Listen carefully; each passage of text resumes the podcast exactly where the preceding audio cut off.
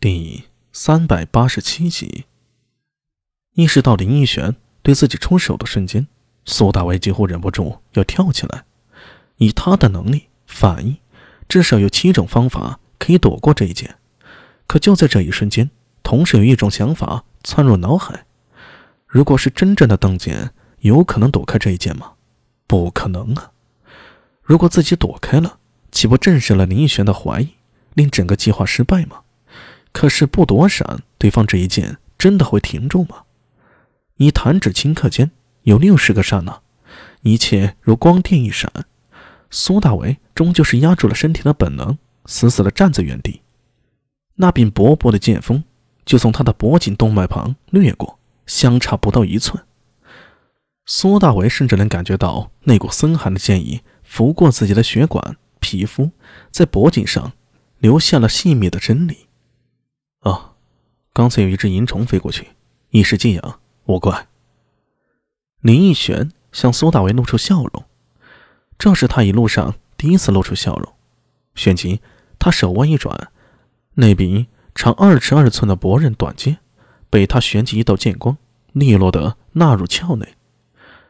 苏大为脸颊上的鸟肌跳动了一下，一双眼睛微微泛红，沙哑着嗓音道：“很好。”这一切我记下了。这不是苏大为的说话方式，而是邓健的。苏大为记得邓健那双眼睛，在受刺激时，那个平时显得很温和、偶尔带点自负的果子铺老板，会在瞬间变成一头狼，一头凶狠的孤狼。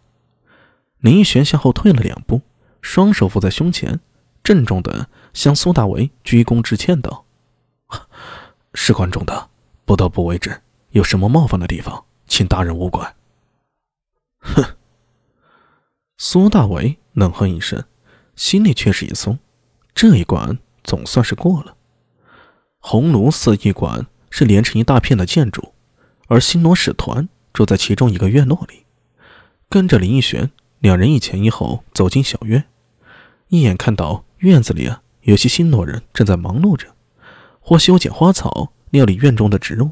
或者坐着洒扫，院角还有侍女在浆洗着衣物，一切看起来和寻常人家没有什么区别。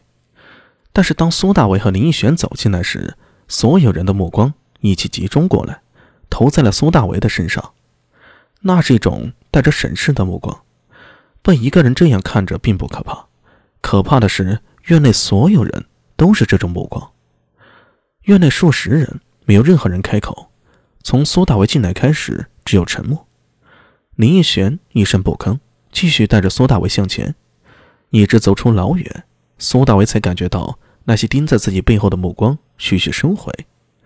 穿过小院，走过一条长廊，迎面看到一个面白无须的新罗人，双手拢在袖中，迈着小碎步向这边走来。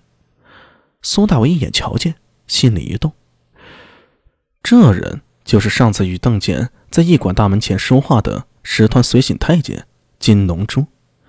金龙珠年约在二十许，身上穿着新罗宫服，袖口织有金色银线，腰间挂着一个香囊和玉坠。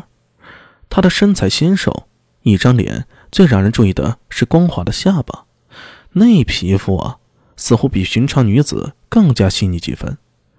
见到林奕璇。金龙珠细长的眼睛微微眯起，咯咯笑道：“林侍卫，邓老板请来了。”是。林奕璇微微侧身，露出身后的苏大为。金龙珠加快几分脚步，走上来，轻轻握住了苏大为的手。上次一别，十分想念，难得今天能把您再请来。说着，他扭头向林奕璇说道：“林侍卫，你去忙吧。”我带邓老板过去。林奕璇微微欠身，又向苏大伟点了点头，转身离开。金龙珠脸上挂着健美的笑容，拉着苏大伟的手说道：“邓老板，跟我来。”坦白说，苏大为心里有点意外的。这金龙珠的手很凉，像是一块寒冰一样，寒意侵入骨髓。更让他心头不适的是，这人的手又滑又腻。不似人手，更像是一条冰冷的蛇。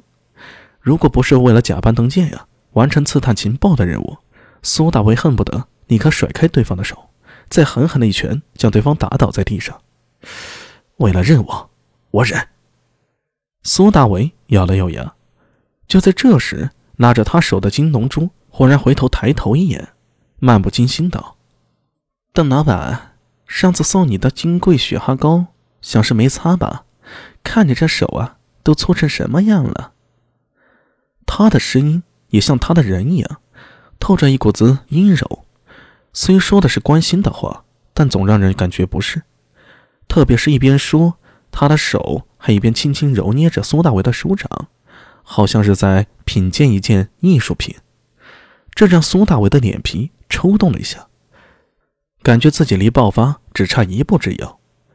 正想着将金龙珠那只冰冷的手给甩掉，突然对方的手用力一收，像是铁爪一样将苏大伟的手死死扣住，然后他那双细长的眼睛睁开，上下打量着苏大伟。不对呀。邓先生，这手里这么多茧子，不像是你的手啊！